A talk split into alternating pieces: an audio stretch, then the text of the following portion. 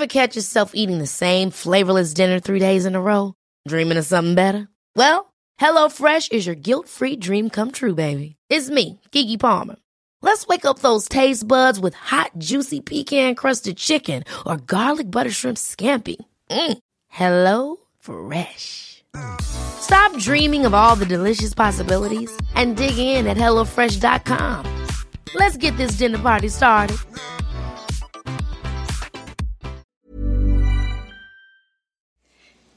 Det här avsnittet är sponsrat av hälsokostföretaget Helhetshälsa. Och i det här inslaget tänkte vi gå in lite djupare på järn. Yes. Och järn, det är faktiskt eh, den vanligaste mikronäringsämnesbristen i världen. Men som tur är så går det ofta enkelt att bli av med symptomen om man har järnbrist genom att återställa järnnivåerna. Och vad är det här järn då? Vad gör det i kroppen? När vi andas in så transporteras syre från lungorna ut i cellerna genom blodet. I blodet har vi röda blodkroppar som i sin tur har massa hemoglobinmolekyler på sig. Och det är de som sköter själva transporten av syret till cellerna som behöver det. För att hemoglobinet ska fungera krävs järn.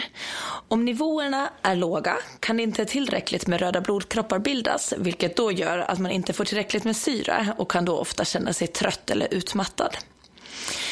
Men ibland så återställs inte hemoglobinvärdet trots att järnnivåerna är bra. Och då är det även viktigt att se över sin mängd folsyra, B6 och B12 för att bilda de här röda blodkropparna. Ja, och Helhetshälsa de har ju två stycken järntillskott som eh, vi vill gå in lite djupare på. Eh, det är järnoptimal och järnsaft. Och eh, båda de här tillskotten det är av tvåvärdigt järn, eh, ferrojärn som det kallas. Och det är lätt för kroppen att tillgodogöra sig. Och de här tillskotten är skonsamma för magen och veganvänliga också. Och just järnsaft kan man rekommendera till personer som är gravida Eh, det är nämligen så att järnsaft innehåller förutom järn även folsyra, B2, B6, B12 och C-vitamin. Och ehm, här har B-vitaminerna och folsyra en viktig roll i celldelningsprocessen och det har även järn. Eh, och folsyra det bidrar även till vävnadstillväxt hos gravida. Eh, och jag tror att du har blivit rekommenderad folsyra, Sara väl? Ja, folsyra har jag eh, rekommenderas väldigt tidigt i graviditeten ja. och till och med innan man försöker bli gravid så ah, rekommenderar ja. mm. de i dagsläget. Mm. Järn kommer att bli viktigare här också mot slutet av graviditeten då det ofta det. är vanligt med, eh, med järnbrist. Mm. Och i den här järnsaften så ingår även C-vitamin som tillsammans med folsyra, B2, B6, B12 och järn bidrar till att minska trötthet och utmattning. Och järn, folsyra, B6, B12 och C-vitamin bidrar också till att immunsystemet fungerar normalt. Så det här är ett tillskott som passar gravida väldigt bra eh, och finns alltså hos Helhetshälsa. Så vi tackar dem för att de vill samarbeta med oss idag. Tack så mycket. Tack.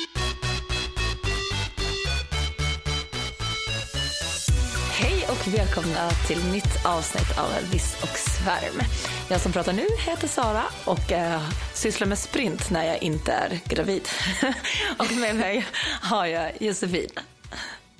Ja, hej. Och jag är ju lite så, jag står ju lite från längre distanserna i våran podd som de flesta har ja. förstått. Just nu så har jag inte sprungit så mycket dock sista tiden men Nej. Eh, annars gör jag det. Numera står du även för simning och cykling och allt möjligt. Ja, det låter helt galet, men ja, så är det ju faktiskt. Ja, det är härligt tycker jag. Ja. Hur mår du? Jag mår faktiskt sådär, ska jag väl säga. Jag har haft en förkylning här i några dagar. Det känns som att den klingar av redan nu, så jag vet inte liksom, om det blir något ordentligt av det här eller om det bara försvinner bort, vilket jag hoppas på. Livet kom lite emellan så jag har haft lite jobbiga saker här att dela med i dagarna. Eh, så jag är inte helt på topp kan jag inte säga Nej. faktiskt på olika sätt. Jag hoppas kunna bidra så gott som möjligt i eh, podden idag ändå. Ja. Mm, hur är det med dig då? Mår du bättre? Jag mår bättre och eh, Alltså så här, det går lite upp och ner med illamående och trötthet men det är på en helt annan nivå så jag är verkligen så här, jag tränar och orkar ganska bra på dagarna. Sen är det vissa kvällar som jag mår, mår lite illa och får ta någon macka till middag. Eller ja. så. Men, men eh, det, jag känner att jag njuter av det läget som det är just nu. Jag, jag har ju börjat köra äh, träning. Jag kör mycket ja. helkroppspass. Det känns som att jag går runt med konstant träningsverk. Alltså, allt jag har gjort, det är som att jag känner av varenda övning. Annars brukar man säga efter ett helkroppspass kanske känna, ja men jag kände lite i låren eller jag kände så här. Men det är som att jag känner av biceps, triceps, axlar, alltså alla övningar jag har gjort känner jag av. Ja, du är inte riktigt van vid det tänker jag. Nej, men det är härligt på samma gång. Eh, så jag mår faktiskt, eh, jag måste, mår bra måste jag säga. Vad skönt att höra. Du, du förtjänar det nu. Ja. Efter så många veckors illamående och, och fy. Ja, verkligen. Det här avsnittet ska ju handla om massor frågor som vi har fått av våra lyssnare. Ja, och det kom in så många bra. Och vissa är så så bra så vi känner att men, gud, det här, pratar, väljer vi de här frågorna så kommer vi typ inte hinna med andra frågor. Så det mm. kommer att bli eh, lite ämnen av vissa av frågorna också. Så om, om din fråga inte dyker upp nu så är det troligtvis att den kanske görs om till ett större eget avsnitt. Ja, och vi hoppas hinna med så många som möjligt. Och är det så att vi har hälften kvar då får vi ta ett nytt avsnitt med resten ja. av frågorna i princip. Vi, vi får se lite ja. hur, hur det går. Eller hur? Ja. Jag tänkte att vi kan börja med, vi fick eh, faktiskt, jag tror det var två frågor som båda två handlade om, lite om Göteborgsvarvet. Så jag tänker att vi kan mm. dyka in på Göteborgsvarvssnacket. Mm. Så det var en Pauline som skrev så här. Uh, hej och tack för bästa podden. Uh, jag har en fundering. Kommer under våren att springa Göteborgsvarvet och uppladdningen kommer att bli crossfit två gånger i veckan samt två löppass. Min fundering är vilka löppass ska jag satsa på? Långpass, eller långpass och snabba intervaller eller långpass och längre intervaller? Eller kvittar det? Återigen, tack för en inspirerande podd och ett litet mm. hjärta. Mm, vad fint. Ja, alltså om man tänker spontant så här nu bara så tänker jag att alltså långpass är alltid bra att få in. Det är ju mm. en, en halvmara hon ska ta sig igenom. Eh, sen tror jag hon skrev att hon var van att springa längre. Visst var det så? Att hon var ganska bra ja, på ställde... distansmässigt? Precis, jag ställde, eller jag ställde en följdfråga när vi skrev det. Alltså jag, jag frågade dels vad målet med Göteborgsvarvet var. Eh, alltså om det var bara att ta sig runt eller om hon hade någon tid. Eh, samt om hon upplever att det är tuffare att springa längre och längre, alltså att orka hålla på länge, eller om det är tuffare att hålla ett specifikt tempo. Mm. Och på det så svarade hon att hennes mål, hon vill gärna ta sig under två timmar och hon upplever att det är svårare att hålla ett tempo än att orka mm. länge. Mm. Alltså jag tänker ju att oavsett så är det ett långt lopp så hon kommer få, behöva få in långpassen ändå. Um, och sen också fokusera på, som jag tänker, tröskelintervaller lite mer snabb uthållighet. Hon skulle klara av att hålla ett tempo, ganska snabbt tempo i över två mil. Ja. Så fokus på lite tröskelintervaller skulle jag säga. Vad skulle du säga? Ja, men jag skulle också säga att hon upplever att det är lite jobbigt att hålla det här tempot. Nu om man ska springa på, under två timmar. Jag har för mig att det är någonting så 5.40 tempo eller sådant. Kan det stämma? Ja, det kan nog stämma. Ja, det kan stämma. Jag har för mig att jag räknar ut mm. något sånt. Mm. Då är det liksom så här, hon behöver ju faktiskt träna på att ligga i tävlingsfart och snabbare. Så att hon behöver ju ja. bli kanske duktigare på effektiviteten i löpsteget, bli stark i att man måste ju ha lite starkare löpsteg för att orka trycka på lite snabbare. Ja, så är det ju. Så jag skulle Absolut. också säga liksom så här, jag skulle säga långpassen, det var hon nog inne på att hon skulle ha kvar. Men det var om hon skulle köra snabba intervaller eller lite längre intervaller. Ja, och jag skulle säga faktiskt att mixa dem båda mm. två. Att köra dem mm. båda två men att se till att alla intervaller hon kör det är liksom i tävlingsfart eller faktiskt snabbare. Så att hon ja. tvingas jobba lite med sin kanske svaga länk. Ja. Nej, jag håller helt, helt, helt med där. Alltså det, det bästa alltid i alla fall det är att få in mixen av lite de här allra snabbaste och de här tröskelintervallerna. Den mixen är ju optimal att få till liksom, ihop med långpassen egentligen. Ja. Men är det något fokus så är det väl just tröskelintervaller skulle jag ändå säga. Ja. Och hålla tempo. Och då skulle jag vilja säga, alltså tröskelintervaller, då ska man verkligen ligga nära tröskeln. Nära gränsen till att du får mjölksyra på intervallerna. Och, och hur hittar man tröskeln om man, om man vill gå på sitt tempo liksom? Ja men exakt, då tänker jag det är ju lite långsammare än sin milfart på tävling, ska jag säga. Mm. Och lite snabbare än din halvmarafart på tävling. Så yes, någonstans där då... mittemellan. Då springer du milen på 50 minuter idag på tävling, när du maxpresterar på tävling. Då ska ju ditt tempo ligga lite över fem minuter på tröskelintervallerna. Mm. Som ett litet riksmärke. Och då ligger du liksom och verkligen pressar, pressar tröskeln ganska mycket. Och är ja. det så att du springer, jag vet att jag läste någonting, Anders Alkaj tipsade om några, några tröskelpass och då pratar han om tre gånger tio minuter. Och det är ganska, tio minuter är ganska långa tröskelintervaller då man säger. Och de kan kanske få ligga på halvmaratonfart. Mm. Men kör du lite kortare, fem minuters kanske tröskelintervaller, då kan de få vara lite snabbare. Det handlar om att du inte vill liksom nå tröskeln. Det är det. Ja. Det ska bli så att när du nästan kommer ner till din tävlingsfart, för du ska ju ändå hålla din tävlingsfart i två timmar sen. Ja, så därför precis. behöver du liksom träna på att det här liksom är obekvämt. För mm. ju mer du också pushar dig dit så kommer ju den här två timmars farten som du ska hålla sen kännas lite mer behaglig för att du har vant dig med att behöva ligga högre. Mm. Mm. Men i och med att hon kommer att träna två löppass i veckan så ska jag ändå se till att ett av de passen fortfarande är eh, distansen för att hon behöver vänja Absolut. kroppen. Absolut. Alternativt, det som jag var inne på en gång förut, kommer också för att hon vet ju att det är två timmar hon ska orka hålla på. Så det andra kan ju vara så att springa en halvtimme innan ett crossfit-pass som är på en mm, timme mm. och springa en halvtimme efteråt också. För då får hon också den här arbetstiden på två timmar. Ja. Eh, och ifall att hon känner att, så att, hon inte, att hon behöver pausa lite från lång, att hon inte orkar springa långa pass varje vecka. Och i och med att hon också har ganska lätt att hålla på en längre tid. Så kan ju det här vara ett sätt att springa tävlingsfart 30 minuter innan. Kör mm. ett crossfit-pass och se vilket tempo orkar jag hålla 30 minuter efter. Mm. För det är också ett sätt att leka ja. med tröttheten, tiden och löpningen. Mm. Ja. Och sen är ju, alltså ett av mina favoritpass egentligen när jag tränar inför längre lopp, det är att köra jättelugn distans först. Sen någonstans i mitten så kör jag lite fartlek. Då kommer jag upp och bara springer på lite mer. När jag är lite seg, jag har sprungit en stund liksom, sprungit kanske en 40 minuter och då ökar jag på farten lite och sänker igen. Leker med farten lite och sänker tempot igen och avslutar med jättelångsamt sista halvtimmen. Så att det är också ett kul pass om man inte orkar hålla på och tänka intervallträning. Oh, hur ska jag tänka? Hur ska jag lägga upp det med minuter? Och lek med farten lite i ditt långpass också kan vara ganska kul. Ja, precis. Så behöver inte alltid vara superstrukturerat. Men du, du kommer nog känna ganska snart när du är i en tempo där som det är obekvämt. Och det är ju det att du behöver yeah. ta dig upp i det obekväma fram och tillbaka. Mm. Alltså du behöver vara där. Precis. För att, för att bli van med det. Mm. Ja. ja nästa, nästa fråga eller? Ja. Okej, det här är en tjej. Har du namnet på henne på listan? Ja, Malin. Malin. Ma eh, hon sprang Göteborgsvarvet förra året och planen är att springa i år igen.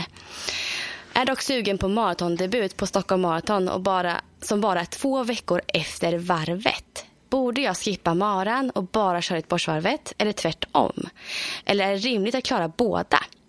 Och hon ska även springa Ragnar Relay va? som är två veckor efter maran. Tack för yes. all inspiration och grym podd. Ja, Sara, vad säger du här? Alltså, det här, alltså, det här är ändå så roligt, för det här är ju väldigt så här, när man vill mycket. Ja. Och, det är så här, och det här ju helt och hållet på, nu vet ju vi vem Malin, den här Malin är. Hon har mm, skrivit för, mm. förut så vi, och har träffat henne.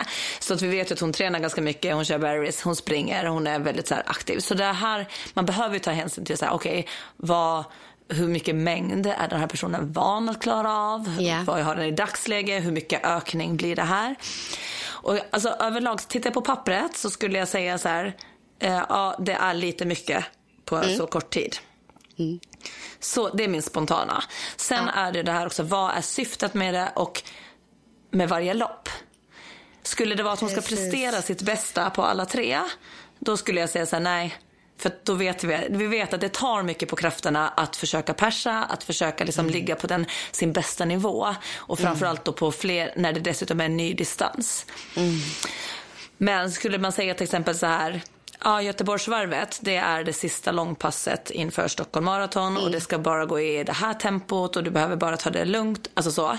Så att man mer ser det som en, ett träningspass som man gör mm. inför det. Dock är det fortfarande lite på snudd på för, för nära kanske ändå. Mm. Eller ja, det beror på. Det är ja. därför att du är bättre Nej, men det kan expert funka. på, ja, på distansen. Jag skulle ja. säga, ja.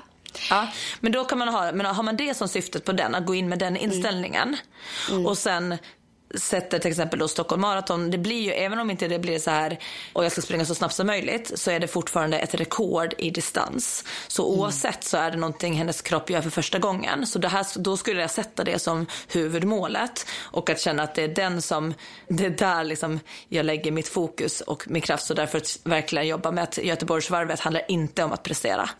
Mm. Och då skulle jag också om kroppen känns okej, okay, veta att Ragnar som kommer efteråt, då skulle jag behöva ha att det är en rolig grej jag gör med mina kompisar. Och där är det inte fokus på att prestera heller. Och vara även beredd på att den kan ryka ifall att återhämtningen inte känns bra mm. efter maran. Är man inte beredd på att den ska ryka för att den är det viktigaste man har, det roligaste på hela säsongen med kompisarna, då hade jag tagit bort Stockholm Mara i så fall, för då mm. är den viktigare. Så det, ah. gå till sig själv, vad är viktigt för mig och vad är syftet alltså, med alla ja, jag håller med jättemycket som du säger. Jag, vi har tänkt väldigt, väldigt lika på den här frågan. Jag hade, I hennes fall hade jag alternativ ett skippat maraton helt i år och kört Göteborgsvarvet och Ragnar. Mm. Och då kan de försöka prestera lite på båda två. Liksom. Ja, precis. Eh, alternativ två, det är att ta som du sa Göteborgsvarvet som ett långpass. Sista långpasset, jättelångsamt ska det vara.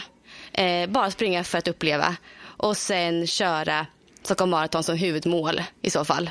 Mm. Och då hade jag tagit bort eh, Ragnar Relay. Ja. Och det är för att jag vet hur lång tid det tar för kroppen att återhämta sig efter ett maraton. Eh, och speciellt första maraton. Ja, jag hade inte tänkt att jag skulle springa lopp två veckor efter. Jag, det, det, för, för, mig, för mig så är det för stora skaderisker med ja. det. Faktiskt. Ja, nej, men jag håller nog med um, dig när du säger det. Ah, och dessutom men... vet jag, den där Ragnar, det är ett roligt lopp. Alltså de som inte vet, en Ragnar Relay, det är den här när man är ett lag. Det ser skitkul ut. Ja, alltså skulle jag springa ett lopp nu springer inte jag den här loppen, loppen överlag för att jag eh, satsar på min sprint och nu när jag är gravid, jag kommer typ vara höggravid när det här loppet går ah. så det finns ingen känsla då. Men jag känner så spontant, skulle jag få välja ett långlopp det här året så skulle mm. jag vilja springa den här Ragnar Relay. Mm. Och den är alltså när man är ett lag som har en sån van, alltså en liten, här, en liten buss.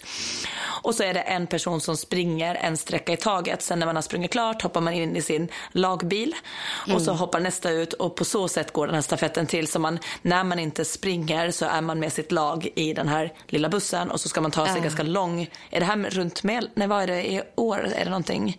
Runt Mälaren? Ja, Nej, vad är det? Ja, är det det? Jag undrar ja, det är det ju. Jo, runt Mälaren. Jag tror att den heter ja. någonting sånt. Ja. Och det är lite olika. Den här finns i USA också när det är så här. Eh, den startade väl i USA tror jag? Till och med. Ja, precis. Så den här har funnits på massa olika. Men den känns som en jätterolig grej att uppleva med sina mm. kompisar. Men jag vet också att du kommer inte att kunna gå in på den och springa lite lätt på skoj med kompisar. Även om det är skoj så har du en hel jäkla hejaklack som följer dig med bilen bredvid. Så du kommer ah. att springa så mycket snabbare än vad du till och med har tänkt göra. Man springer väldigt tätt inpå också hela tiden gör man så det blir det ganska påfrestande för kroppen det här loppet. Ja. Så du springer typ så här 5, 10, mellan 5 och 15 kanske det är per sträcka. Det är olika mm. varje sträcka och sen hoppar du in och sen hoppar du ut igen när det är din tur mm. efter några timmar. Så du hinner ju äta och typ vila i bussen. Ja. Så det är jätteroligt upplägg. Men när jag har pratat med folk också så här så har de ju överpresterat bara för att det går typ inte att springa långsamt när du har Nej. en buss bredvid med kompisar som är, som är så här. Mm. Så att eh, den kommer inte bli så lugn som man, även om man tänker att man ska ta det lugnt. Oftast är det så. Nej, men det tror jag också. Jag tror verkligen som du säger. Eh, och sen ja. har jag, när jag tänkte på det här svaret så har jag mitt förra år i tanken. Alltså ja. Jag fick ju meniskskada efter Stockholm Marathon mm. på grund av troligtvis att jag hade sprungit ett maraton i mitten på april var det här.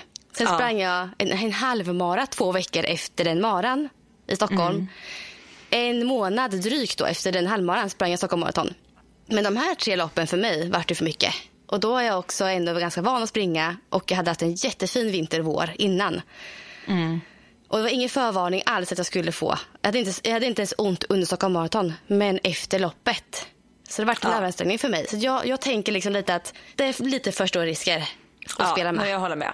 Och där också det som vi har sett att det här med att när det känns som lättast och som bäst, då ja. är det också oftast ganska nära en skada för att du är i din bästa form och du tar på dig mer och du springer mer Ja. för att det känns så bra. Och det är egentligen här som man måste våga dra lite i bromsar och backa för att bibehålla den känslan. Ja.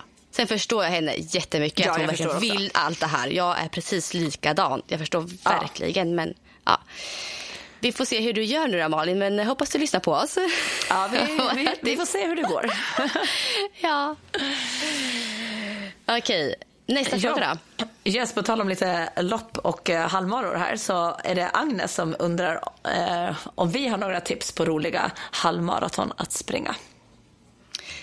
Ja, alltså jag har ju alltså av egen erfarenhet så har man sprungit, eh, och det har jag pratat om förut på podden, men Köpenhamn halvmaraton och Tjejmilen 21K, det är väl de roligaste och bästa maraton, eller halvmaratonlopp som jag har sprungit i alla fall. Sen är Göteborgsvarvet också väldigt kul. Ja, precis. Jag har ju sprungit tre stycken halvmaror. Två av dem var Göteborgsvarvet som jag tycker att eh, är jätteroligt. Och sen sprang jag ju eh, min tredje, den sprang jag på Hawaii. Och det är såklart att så här, får, man spela, får man springa en halvmara utomlands på något häftigt ställe så är det såklart en upplevelse. Så den skulle jag nog säga att den som, det är den som jag kommer att leva längst på och ha liksom i minne. Jag sprang det med en av mina allra bästa vänner eh, och vi sprang tillsammans hela loppet och hade, alltså, det är en upplevelse som vi aldrig kommer att glömma. Men skulle jag nu bara så välja en halvmara som inte är liksom utomlands då hade jag nog valt den här Tjejmilen 21K. Bara för jag har varit där och hejat, jag var där och hejade på bland annat dig förra året. Och jag tyckte liksom, bara av att stå på sidan av så kände jag liksom, gud vilken härlig energi det var där. Och det var peppande och det var liksom så här, och man märkte att folk hade väldigt roligt, de som sprang där och var liksom så här lyriska efteråt och bara, gud det var så här härligt. Så att eh, det är nog den jag skulle eh, helst springa om jag sprang någon i Sverige. Ja, då har du några tips där i alla fall då, kring halvmaror. Vi har fått lite om så här skador. Så det var en som om, om löparknä. Hur kommer jag snabbast tillbaka till löpningen igen? Och kan man springa tills det gör ont? För det kommer oftast efter några kilometer. Och här tänkte jag bara börja med att hänvisa. Vi hade ju ett helt skadeavsnitt. Alltså där vi pratade om ska, eh, träningsskador. Och vi hade två Eh, eh, vad säger jag, inte sjukgymnaster. nej, Fysioterapeuter. kirop- Ja, precis. Kiropraktorer, fysioterapeuter. Ah, eh, Rud och Vare som är med och svarar på, jättebra på massa frågor. Ja, de har en skulle- klinik som heter Klinik Exakt. Vare och Rud i Stockholm. Mm. Och jobbar liksom heltid med, med eh, skador och mycket löpskador. Så att jag skulle börja med att, med att lyssna på det avsnittet. Eh, så, så går vi inte in på allting det igen. Men det jag minns att de pratade om som man ändå så kan repetera. Eh, det var ju ofta så här att har man löparknä eller någonting så är det oftast, det är sällan knä där skadan kommer från utan det sitter ju liksom att det kommer oftast från något annat ställe, någon svaghet eller så, så Precis. man behöver liksom se över sitt rörelsemönster, sin löpteknik och ändra för även om man får bort symptomen så kommer det ju att komma tillbaka troligtvis om Ja. inte man ändrar sin, eh, sin rörelse eller stärker upp där man behöver då för att inte överbelasta det här. Ofta är fokus styrka ganska viktigt i alla fall. Eh, Ja. ja. Så de var ju mycket, de pratade mycket om det. Och sen så s- det här med att träna på smärta. Så jag kommer ihåg att de jämförde någon gång med, så här, med att hålla handen på ett element. Och att du kan ju hålla den och det kan till och med vara lite så varmt och det är ingen fara. Du känner att det är varmt men det gör inte ont. Men ju, ju mer vi skruvar upp elementet och ju varmare det blir till sist så kommer det att bränna dig och då är det skadligt att hålla kvar handen. Och det tyckte jag var ganska bra liknelse med träningen också. Att man behöver inte vara rädd för att du känner av det. Eller att åh nu känns det lite eller ja det gör lite ont. Utan det kan ofta gå bra att springa på det. Men när det börjar bli så här så att du känner att den tar över känslan nu kan du inte tänka på nu bör, det är det här som tar ditt fokus, du tänker på det hela tiden. Då är det för hett och alltså Ja. då för ont och då ska du inte pusha på det. Men att hittar man sen att det funkar bra på det här underlaget eller det funkar att springa tre kilometer innan det gör ont, då brukar det vara okej att göra det. Så länge man känner att det inte blir värre och värre, att man bara kan springa kortare och kortare liksom. Och lära sig den gränsen vart den går liksom. Det är Ja. väl det. Sen tror jag alltid att det är bra att fokusera extra mycket på styrketräningen. Ja. Eh, Och samma, vi hade bål lite- och ben. Ja, och det var andra frågor där om skador också. Det var någon eh, inflammerad eh, höftled, också ont eh, på smalben och sådär. Mm. Och det är liksom alltid, i första hand alltid gå och kolla upp det. För det är svårt att ge specifika råd när dels är vi inte utbildade på skador. Men sen mm. också att vi inte ser vad den, den här personen framför oss heller. Precis. Så att alltid, ha, går man med någon skada som gör ont, kolla upp det. Ju tidigare man tar tag i det, oftast så går det ju snabbare att eh, få bort det onda. Eh, mm. Ju längre man går med det, ju längre tid kanske man får jobba med, med det innan det försvinner. Eh, och tips två är att lyssna på det tidigare avsnittet. Mm. Ja, men superbra. Nästa fråga. Mm. Eh, vilka influencers och Instagramkonton följer och inspireras ni av? Alltså, det är massor. Ja, ja precis. Man har ju så många. Ja, men precis. Och jag kan inspireras på så olika sätt av olika ja. också. Men om jag tar till sprinten så det är så jag, jag följer nog ganska många svenska sprintertjejer. Inte, mm. Det är så svenska tjejsprinters. Eh, såklart de som är liksom bäst i Sverige. Eh, men också de som jag har liksom tävlat mot och möter. Alltså så. För jag tycker att det är inspirerande att se när de lägger ut om sin träning eller att de är pepp eller tänker på liksom nästa tävling eller så här. Så att eh, de följer jag såklart. Eh, men sen även såklart också friidrottare som veteraner. Alltså för jag, jag, har ju kommit fram till att jag inspireras så jättemycket av eh, veteranfriidrottare. Och det är också för att jag känner att det är fortfarande framför mig. Så att det är fortfarande någonting jag mm. kommer att kunna nå. Vilket jag märker, jag märker att jag blir så glad av att se dem prestera och mm. göra det. Men sen har jag också liksom, när jag kollar typ till Instagram, alltså sånt som kanske inspirerar mig inom jobb och träning och liksom, då har jag mina kollegor såklart. såklart. Eh, Inge, vet du vem är Inger in Dubai? Henne har jag skrivit upp här på listan också. Ja, hon är en. För, och hon inspirerar mig på lite ja, cool. Hon har, ja, hon har tidigare hållit på med crossfit men kör nu mycket så här enkel styrketräning i gymmet. Jag tror att varför jag inspireras är för att jag känner igen mig mycket. Vi tränar ganska likt, alltså basövningar, mm. ganska alltså back to basic i gymmet om jag skulle säga det. Mm. Mycket knäböj, chins, utfall sådär. Så att jag känner så att det, jag kan lätt relatera till henne. Hon fick barn lite innan mig. Eh, hon har inte riktigt kört tillbaka till crossfit men hon kör mycket styrketräning. Hon springer ganska mycket. Hon lägger ut inspirerande träningsvideos. Eh, mm. Och bara verkligen ha en sund eh, syn på träning och hälsa tycker jag. Det känns ganska enkelt. Mm. Sen är jag fascinerad över att hon är väldigt, väldigt stark på att repsa. Alltså på höga reps. Alltså hon kan göra så här, mm. Hon kan göra så många repetitioner på tunga vikter. Sen ser man henne mm. sällan bygga upp så till en tung etta eller tvåa som jag ofta mm. gör. Mm. Så att jag vet att mitt, mitt max tror jag är ganska så här, starkare än vad henne, om man nu ska jämföra. Men däremot så kan hon göra så här 10 reps på en vikt som för mig är jätte, jättetung. Alltså jag kanske kan göra fyra på ja. den. Och det blir ja. jag så imponerad att hon, att hon gör så här sjukt många chins, sjukt många eh, knäböj på typ så här 90 kilo.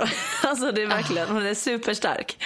Ja. Så hon är väl en sån som jag inspireras, kanske inte till friidrotter men lite så här till eh, hur man använder sin Instagram, hur man inspirerar, hur hon mm. gör det enkelt på något sätt. Mm. Så där har jag, och sen kan det vara också jag, min förra kollega Johanna Barvelid, som jag jobb, hon jobbade förut i Lofsengruppen. Hon är en ja. del av styrkebyrån. Ja. Eh, hon, är så här, så, hon håller inte på med friidrott, men jag märker att jag inspireras mycket av henne för att hon, när jag började i Lofsengruppen då jobbade vi som sagt ihop, men sen gick hon på mammaledigt och sen gick jag på mammaledigt. Så hon fick barn lite innan mig.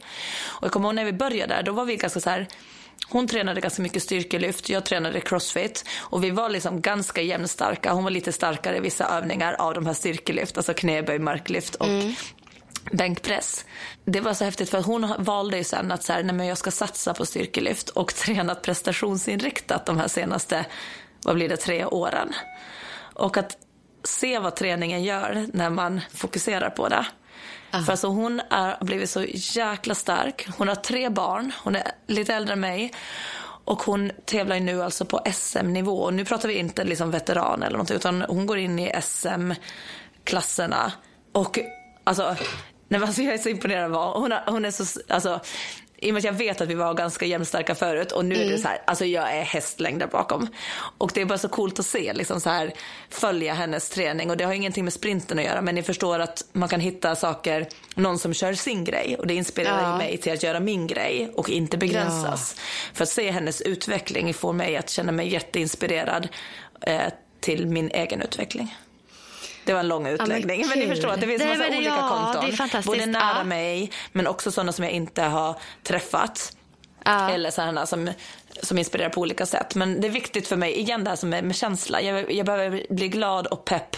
Eh, mm. Jämföra mig på ett positivt sätt och liksom så här säga bara, ah, det här mm. har vi ganska lika. Jag skulle mm. också kunna vara eh, lite så. Mm. Så att jag blir mer motiverad till att förstärka vissa sidor av mig själv än mm. att jämföra mig på ett negativt sätt. Den där gränsen tycker jag är så svår ibland. Precis, fast jag, jag känner ganska tydligt ändå. Liksom, uh, om det finns en uh. irritation eller någon form av så här. Eh, uh. Eller om det finns en bara så här. Wow, gud vad coolt. Eller så åh, mm. jag skulle vilja vara lite mer som henne. Eller jag skulle vilja vara lite. Då tycker jag att det är en positiv sak. För att det blir mer Absolut. att jag liksom märker sidor som jag själv skulle vilja förstärka. Ja, gud vad härligt. Du, du då, jag har, vilka, också, har du något alltså, konkreta? Gud. Ja, jag har flera konkreta konton som jag så här alltså så jag så här, de kan göra mig sugen på att träna. De får mig att skratta, vissa av dem. Alltså, som till exempel så har jag en person som jag har nämnt förut i podden vet jag. Det är Sanna Hed. Ja. Hon har sitt konto Run Sanna Run. Och hon har alltid varit, eller väldigt länge i alla fall varit så här, vad ska man säga? Hon är mentorpersonlighet, alltså tycker jag lite så här, att jag känner att hon, jag lär av henne. Och jag inspireras av hur hon tränar. Eh, hon har varit skadefri typ alltid. Eh, men tränar fortfarande ganska bra mängd. Eh, väldigt fokuserad, strukturerad. Sånt som jag kanske inte riktigt har. Men på något vis så jag blir fascinerad av henne lite. Eh, och hon, hon får mig sugen på att springa. Så att Run Sanna Run, det är absolut, Sanna Hed är fantastisk. Um, Sen finns det ju andra. Det finns som, hon, som du sa, Inger in Dubai. Hon är så här, för mig är hon så här, fan vad cool tjej. Alltid så glad och härlig. Jag blir så sugen på att ha hennes livsstil. Du vet, så här, hon inspirerar mig väldigt mycket. Mm. Så. Sen så har jag Mika Stare. Mm. Den här tjejen som gick från drogmissbruk till att eh, börja springa eh, massor istället. Hon var som en del av eh. Runners World-profil någonting inför något lopp har jag för mig. Ja, och hon är, ja precis. Och hon är en del av Asics Frontrunner. Ah, um, just det. Ja, hon. Väldigt så här, jag är nyfiken på henne och tycker hon, eh, jag blir så imponerad av en sån eh, livsresa man har gjort. Mm. Det är häftigt är det, tycker jag. Sen har jag ett helt annat konto som har det som heter The Bucket List Family. Det är ja, en ja. familj, det är en familj med jag tror tre barn i familjen eh, och deras föräldrar då, som har ett eh, stort, jättestort konto på typ 2,5 miljoner följare i USA. Oj. och de alltså lever, deras liv går ut på att typ åka jorden runt. De reser hela tiden och alltså gör videos kring det här och lägger upp på kontot. Och, Alltså man blir så här, jag vill leva som de lever. typ så. Kan inte vi leva det här livet också? Lite så, jag blir inspirerad. Och jag har massor fler. Jag har ju eh, Manne Forsberg tycker jag är skön. Ja. Han inspirerar mig faktiskt jättemycket. Eh, eller inspirerar, men han är jäkligt skön alltså. Och ja. följa tycker jag. Alltså, humoraktig och ja, härlig. Malin Hjärtedal är också en tjej som, hon är också med Six Frontrunner. Eh, cool tjej alltså. Hon är ja, riktigt häftig. Går sin väg, är sig själv fullt ut. Jätte, jättecool tjej. Sen har vi ju Lisa Beskov och Alexandra Pisoni som har varit här i podden och, hos ja. oss. Som, eh, det är två väldigt härliga tjejer på alla sätt och vis. Um... Ja men precis. Just inspiration på den planen just också med bara så här Nej men just det här tjejer som lite går sin egen väg och ja. har lite skinn på näsan. Där skulle ja. jag faktiskt också vilja sätta in eh, Ida Kjos. Vi har ju pratat mycket om tvillingsyrran Elin Kjos. Ja. Men ja. Ida Kjos, hon är en sån där, så när jag, hennes inlägg får mig ofta så bara så här, jäklar vilken powerbrud. Och att liksom mm. hon vågar säga, eh, stå för sina åsikter. Hon vågar liksom ta upp kanske känsliga ämnen. Och hon har liksom mm. så här, hon jobbar som jurist också så det så här, känns, hon känns väldigt trovärdig, skarp och liksom där just där skinn på näsan. Jag håller helt med. Jag tänker så här, när jag ser hennes inlägg så tänker jag, jag vill vara mer som henne. Tänker jag ofta. Ja, ja, Hon men- är riktigt cool. Ja, jag håller Ja, med och dig. att det känns alltid genuint och äkta. Det liksom, hon, har, hon har väldigt så här, stort hjärta. Ja, och sen när du nämner Elin Kjos så är hon också en av de som jag följer, profiler som följer. Hon är så här, jag blir jättefascinerad och inspirerad och samtidigt lite så här avundsjuk på henne. Alltså förstår du? Ibland är det så här, jag kan inte kolla på henne för jag kan, jag kan inte kolla mer nu för jag blir typ avundsjuk liksom. Fast ändå vill jag se för att jag är fascinerad. Förstår du? Ja. Ja men där kanske det är just så för att ni gör inte riktigt samma grej och du kanske Nej. inte skulle egentligen vilja göra det hon gör för du har ju mer löpningen än vad hon gör och sådär. Ja, och då kan det precis. bli sådär att man vill ha men inte riktigt når det. Och då blir Ja. det så här, att det kan bli en så här, eh, dubbel. Men då får man ju försöka där också just hitta så här bara eh, jag ska bli lika cool på min grej som hon är på sin grej. Men exakt så. Ja, exakt. Nej, men det är de som jag inspireras av. Jag har ju också en Micke Gunnarsson som pratar mycket om barnuppfostran och helt andra grejer i livet. Ja. Men Micke Gunnarsson, är, följer ni inte honom så gör det. Vilken människa, säger jag bara. Vad sa du att han hette på Instagram? Micke, Micke Gunnarsson. Micke Gunnarsson ihopskrivet. Ja. Ja men gud det finns ju Ja, men jättemycket finns- och skulle ja. jag börja scrolla mera så kommer jag på Ja. massa till. Men det här är i alla fall några av Ja. dem som jag alltid så här, ja, som jag känner att jag får så här positiva känslor när jag liksom Mm. ser vad de gör. Jo, just det. Jag älskar inte löpträning men vill börja göra det lite mer. Dock vill jag även fokusera på tyngre styrketräning. Tips på träningsupplägg som gör en bättre på löpning men inte lägga ner jättemycket tid på det. Jaha. Det var är så här härligt. härligt. Ja. Ja. precis. Jag, jag, tycker det är så här härligt. Jag tror det är hög, hög igenkänning på den för många ändå. Ja. Jag vet inte om det är så många som, som lyssnar på, på, den, på den här podden. För jag tänker att många tänker att den här podden handlar bara om löpning. Ja, i och för sig. Så jag tror att de flesta som lyssnar här gillar löpning. Ja. Eh, Men därför gillar jag att det kommer den här också för att ja, man behöver inte gilla löpning för att lyssna på podden. Verkligen inte. Vad skulle man svara här? Jag tänker spontant backlöpning och intervaller, tänker jag, löpmässigt. Ja, jag tänker också i och med att hon inte tycker om att hålla på under en längre tid. Det ska gå ganska snabbt. Hon vill inte sätta mycket tid på det. Så långpass är ju ingenting för den här tjejen.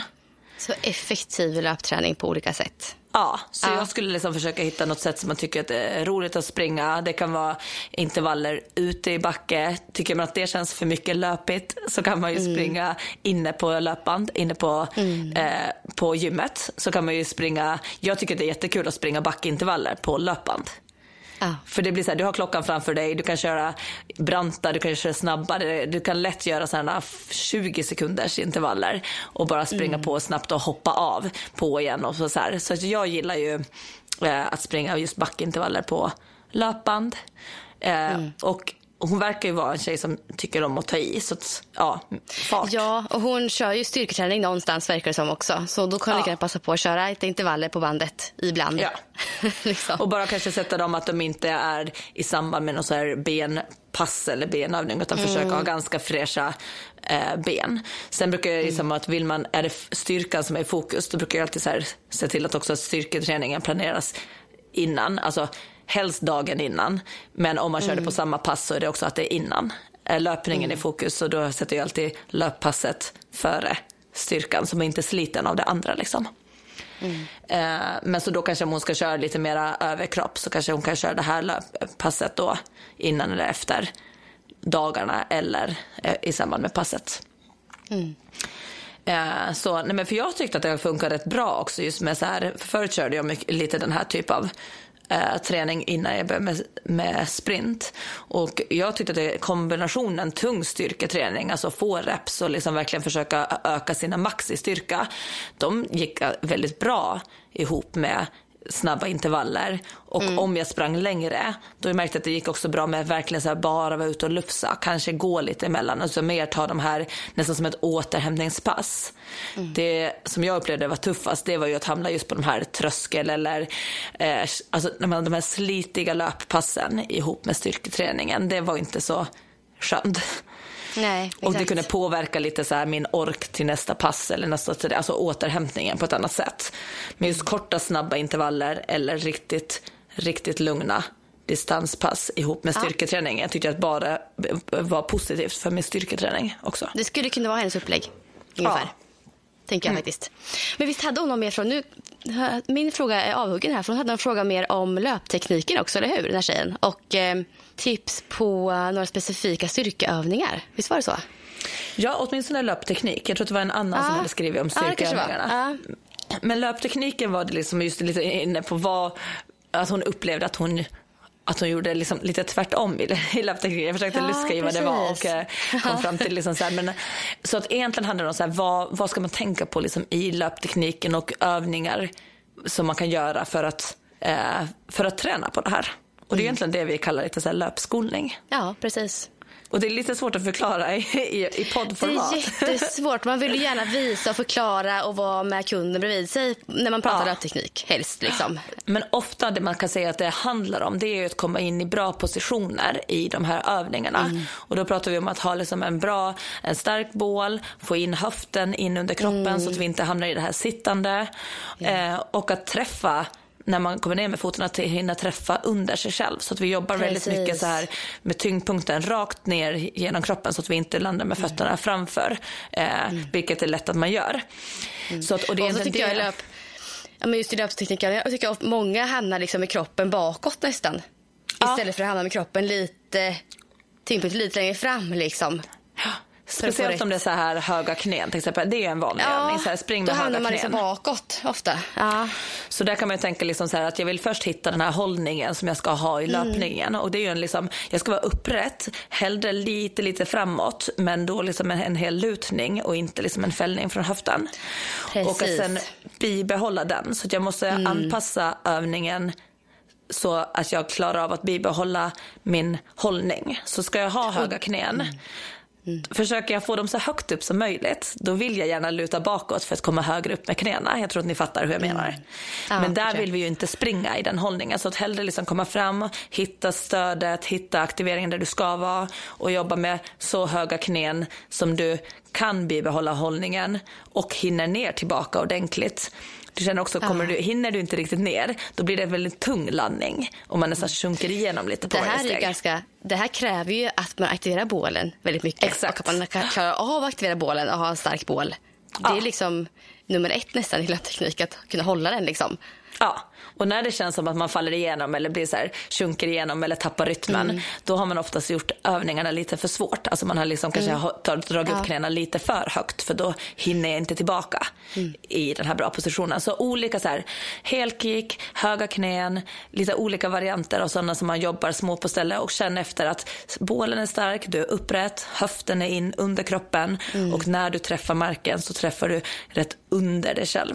Och mm. du tar dig framåt genom att du trycker dig framåt i steget och inte genom att du liksom drar dig fram genom en fot som ja. är framför. Och jag tänker om hon vill ha specifika övningar och kolla på det så alltså det lär ju, det finns ju, jag vet det, på Youtube ja. och googla fram också. Alltså kolla fram eh, löpskolningsövningar, runningteknik, alltså vad som helst mm. liksom att söka på. Så kommer också de här basic-övningarna först när man söker på det. Ja, och ta gärna hjälp av någon. Alltså, om du, om du är ja. säker på att du gör rätt så behöver du ha nästan ja. någon som tittar på dig och ger dig eh, feedback. Och det, alltså, det kan vara en PT, det kan vara en löpcoach, det kan vara en friidrottsförening. Det, kan vara, liksom, mm. det finns ju på massa olika ställen. Eller bara en kompis som är duktig på löpning. Jag hoppas ni förstod vad vi menade, men jag tror det faktiskt. Ja. Och sen var det där andra, nu kommer jag, inte, jag hittar inte exakt vad den frågan var, men det var där om vi, alltså våra eh, typ topp tre övningar i gymmet för ja, löpning. Den frågan hittade inte jag heller, men den fanns med vet jag också. Ja. Topp tre styrkeövningar för långdistanslöpare, var det så det stod? Eller var det för ja. bara löpare? Ja.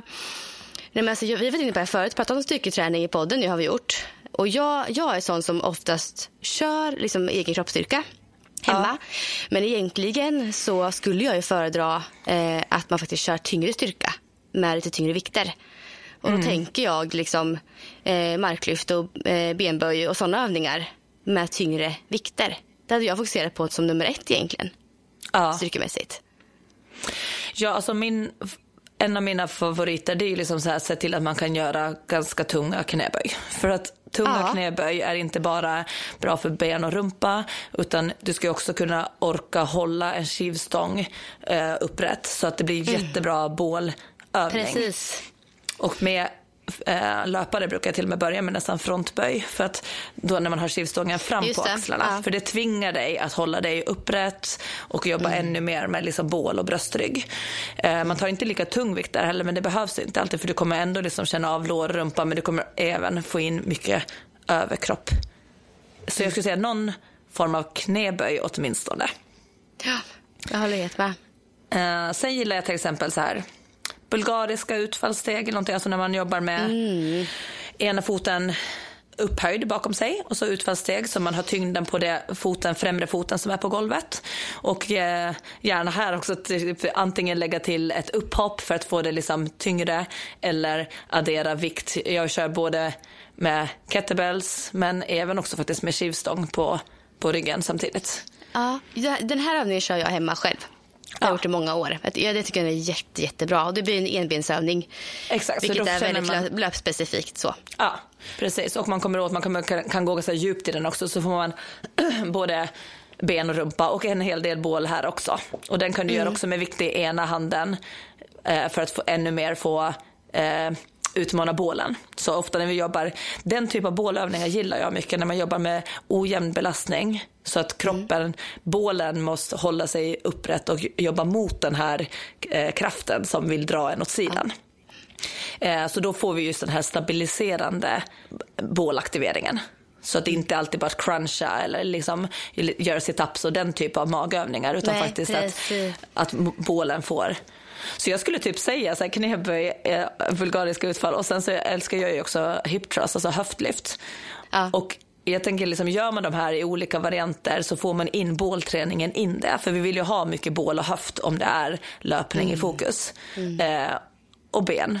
Men, så jag skulle nog variera typ, typ sådana här övningar. Utfall, knäböj, höftlyft, baksida lår. Det kan vara med fötter på boll också eller hur som helst. Men liksom att vi jobbar Ja, för då man kan kommer köra vi åt. hemma vid soffan också om man inte Ja. tar sig till gymmet. Liksom. Det är så jag kör hemma. Ja. Men eh, så kan man få till lite vikter så är det bra. Liksom.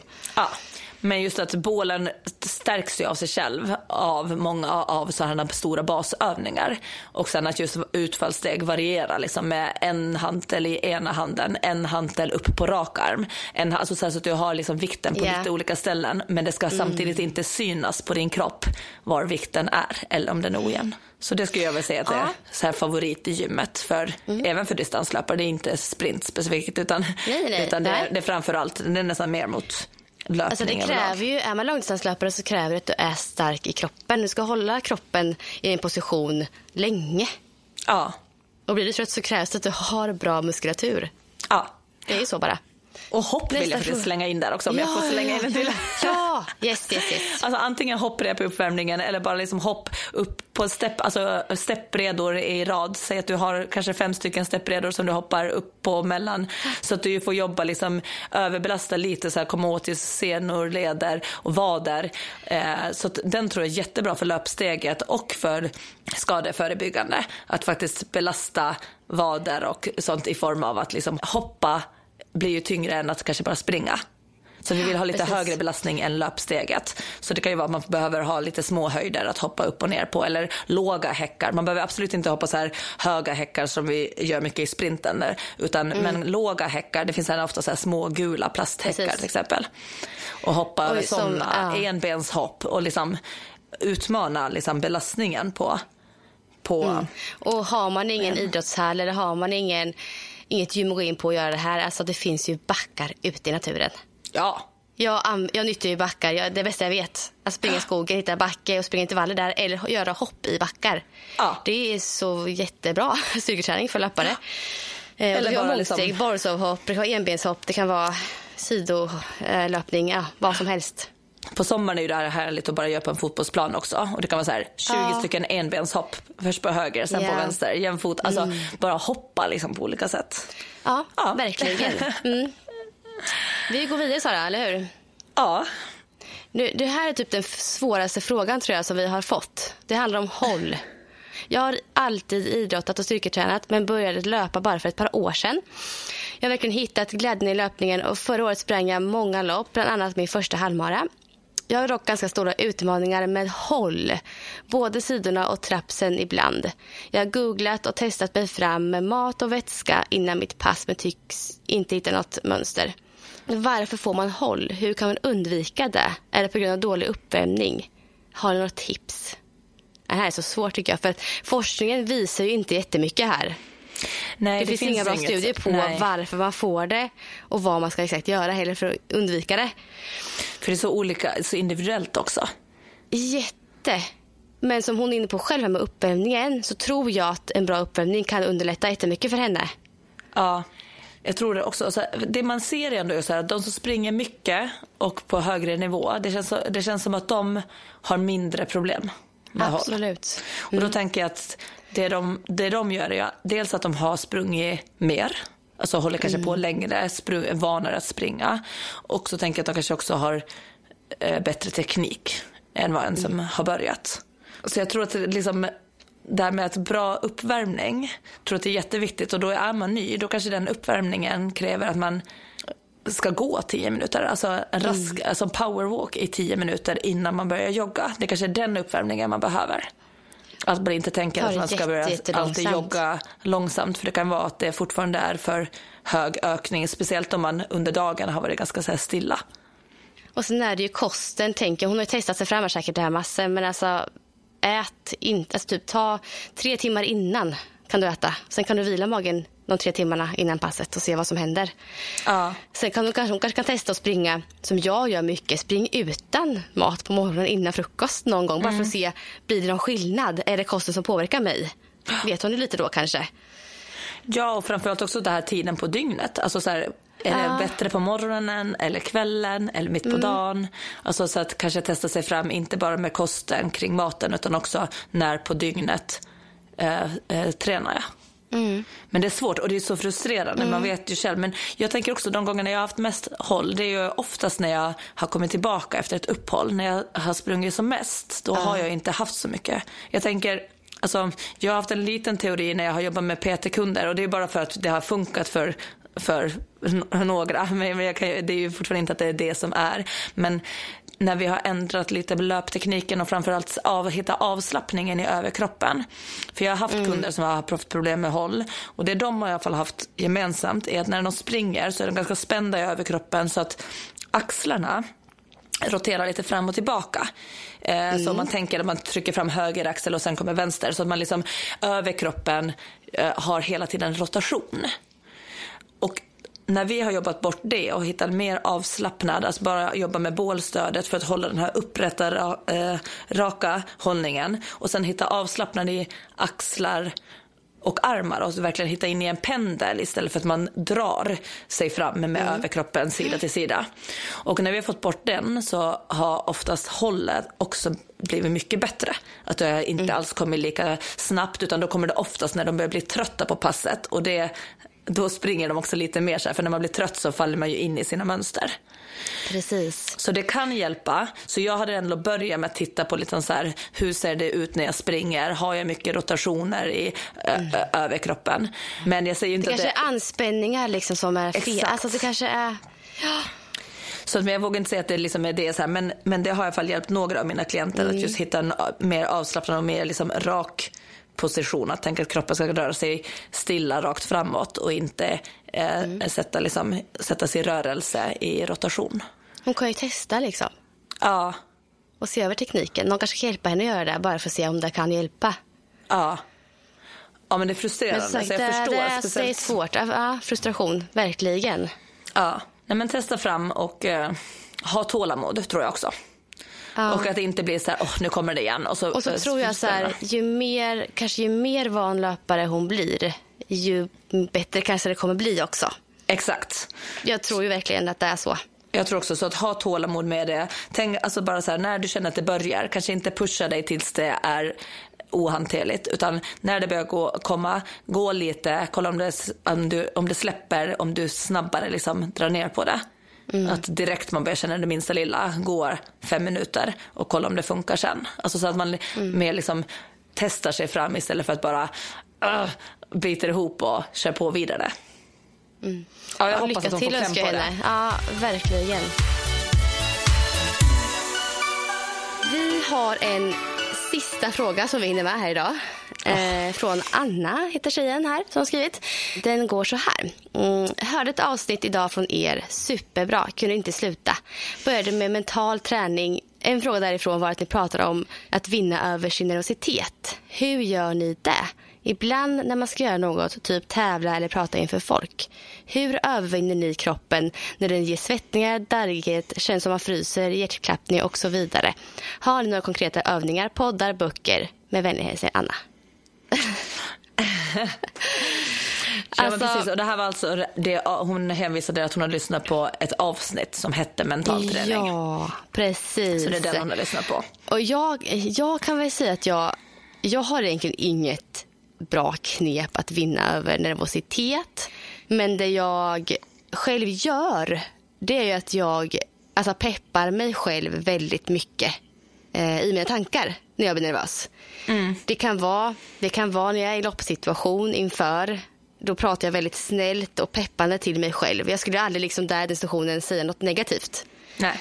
Jag har kommit så pass långt att jag, jag, jag, låter, jag låter positiv då i destinationen till, till mig själv. Och även under loppets gång när jag springer och blir trött. Då är det positiva tankar som jag liksom tar till, inte negativa. Och jag tror att det här är någonting som egentligen inte kommer naturligt. Utan det här har jag jobbat med ganska mycket sen jag var yngre. För då var det precis tvärtom. Just i tävlingssammanhang så har jag väldigt lätt att peppa mig själv. Sen när det gäller till alltså föreläsningar och sådana situationer som hon nämner här då har jag liksom inte, jag gör nog samma sak där. Alltså jag pratar positivt till mig själv i mina tankar. Sen vet jag ju typ att man har hört massa tips om folk som har sagt liksom att tänk att publiken sitter nakna allihopa. Ja, ja men sådana knep ja. som är roliga. Det har jag faktiskt provat en gång. Har du det? Och det funkade för mig. Ja.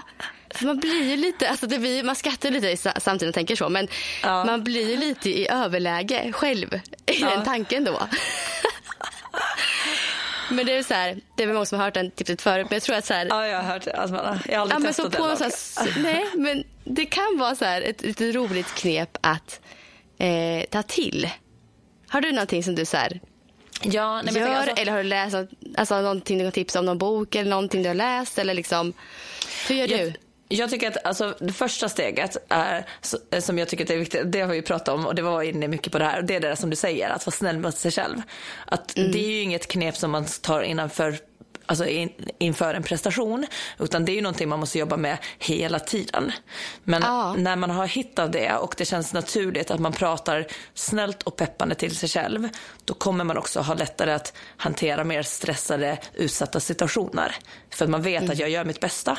Och jag liksom så här hela tiden liksom bara peppar en själv. Så jag tror att äh, har man ofta den här känslan, då tror jag att det är viktigt att någonstans börja med det. Sen skulle jag säga nästan att mitt knep som jag använder just på äh, med tävlingar, eh, föreläsningar eller så här. Det är nästan tvärtom. För hon frågar så här om vi, hur vi övervinner den här nervositeten. Mm. Och där gör jag nästan tvärtom. att så här, Jag försöker inte övervinna den. För jag vet att nervositeten kommer ju när jag gör någonting som är speciellt eller någonting som är utmanande. Mm. Och då tänker jag att nervositeten kommer till mig som superkrafter. Mm. Jag har inte den på träning, utan för där behöver jag inte prestera lika bra. Så när det är tävling och jag känner att jag börjar bli nervös, då försöker jag tänka så här, bara yes, nu kommer nervositeten. Nu börjar jag känna mig mm. svettig om händerna, nu börjar jag känna mig darrig och det här är ett tecken på att min kropp förbereder sig på att göra någonting riktigt bra. Mm. Mm. Så det blir nästan tvärtom, att jag nästan försöker ja, välkomna den. Det där är den. smart ju, att man liksom tänker, man vänder på tanken lite. Ja, för att det är någonting som är bra. trycka bort den och bara, åh nej, nej, nej, nu börjar det, nu, gud jag kommer att bli så nervös, jag kommer att skaka mm. i startblocken, jag kommer att så. Då blir det så här, det är det man kommer att göra. Man vet ju det här mentalträning att allt man säger att man inte ska göra, att hjärnan inte äh, tar hand om ordet inte utan det blir att man gör det istället. Precis. Och det är svårt ja. att tänka på vad man inte ska göra. Alltså det blir så svår tankegång och då blir man så stressad när de här känslorna kommer och det blir ju bara värre. Mm. Så för mig har det har det hjälpt jättebra. Att jag känner liksom att det är en del av processen. Och att, så nu kan jag nästan bli så här, du vet att jag vill bli nervös för att det är så här, nu är det dags att börja bli nervös. Jag måste börja tagga mm. till. Och, mm. Men det gör också att jag blir liksom positiv när nervositeten kommer. För jag vet att så här, ja, nu är det dags nu, nu kommer mina superkrafter. Jag vet att det var någon, jag tror det var en kastare som eh, hade förklarat den här för det var någon, jag tror, jag undrar om det var spjutkastare eller diskus eller vad men i alla fall. Han förklarade liksom så här, för de frågade varför han alltid presterar så bra på tävling men inte alltid på träning. Utan det var en person som mm. alltid presterade på topp. Och de bara, har du, inte, har du inga nerver? Eller har du liksom inga fjärilar i magen som så här. Och då så hade han svarat så här, jo, jag har dem eh, väldigt mycket. Att det finns väldigt mycket som fjärilar i magen när jag ska gå in och tävla. Men jag kan få dem att flyga i rätt, rätt formation. Mm. Och den är en mm. ganska bra bild, liksom när de här kommer. Så här, ja, de ska ju vara där, men jag måste ju styra dem så att de ger, ger mig den riktning jag behöver. Så det skulle jag nästan säga var tips. Liksom, var glad för nervositeten och liksom veta att den kommer för att göra dig bättre. Det, ja, men det var jätteintressant. Där känner jag att det, jag är nog väldigt, väldigt bra på det när jag ska liksom prestera i idrottssammanhang, tänker jag. Alltså just så när jag ska springa löptävlingar och sånt där. Nog inte vara lika bra på det kanske när man står i ett föreläsningssammanhang. Mm. Tänker det... jag. Men där skulle man ju behöva träna på. Det kanske är för man är mindre säker på det också, att man gör det mycket mindre.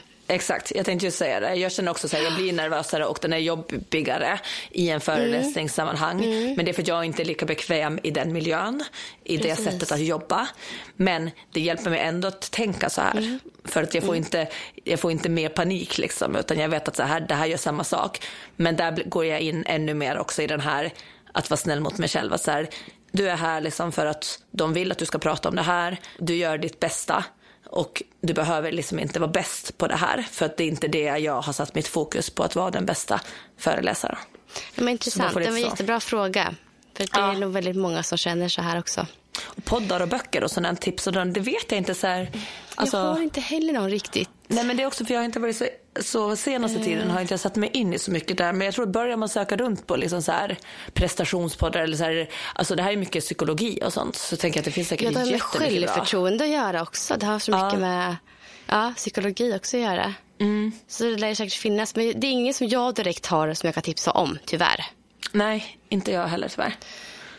Ja men du det här är ungefär vi, mm. vad vi hinner med. Jag ser att klockan äh, har tickat på. Men vi har, jätte, alltså, vi har flera frågor kvar. Så vi vet att det är många vi inte hunnit med. Och de är jättebra frågor. Så vi planerar för ett till frågeavsnitt. Mm, som sagt, det. Sen var det också något som var en ganska stor fråga. Som vi tänker att den kanske kommer, den kommer att komma in i i ett annat avsnitt ändå. Det kanske inte behöver vara en frågepodd utan vi kanske bara Precis. väver in och pratar om den där det eh, passar. Eh, och några kanske svarar privat också till några som har skrivit. Ja. Eh, tänker jag eh, mm. också. Nej, men jättetack till alla frågor. Eh, verkligen jättebra frågor. Intressanta. Jättebra frågor. Ja. Men du Sara, vi eh, avbryter här och så hörs vi eh, nästa vecka igen. Det gör vi. Det är intressant. Det kommer bli ett intressant avsnitt. Det blir ett annorlunda avsnitt nästa gång. Ja, vi kommer ha en gäst. Vi säger ingenting va? Nej. Vem det är? Nej, vi säger ingenting. Men det kommer äntligen vara en gäst i podden. Yay! Det kul. Ja, då syns vi i Stockholm nästa vecka faktiskt. Det gör vi. Ha det så bra. ha det bra. Hej då.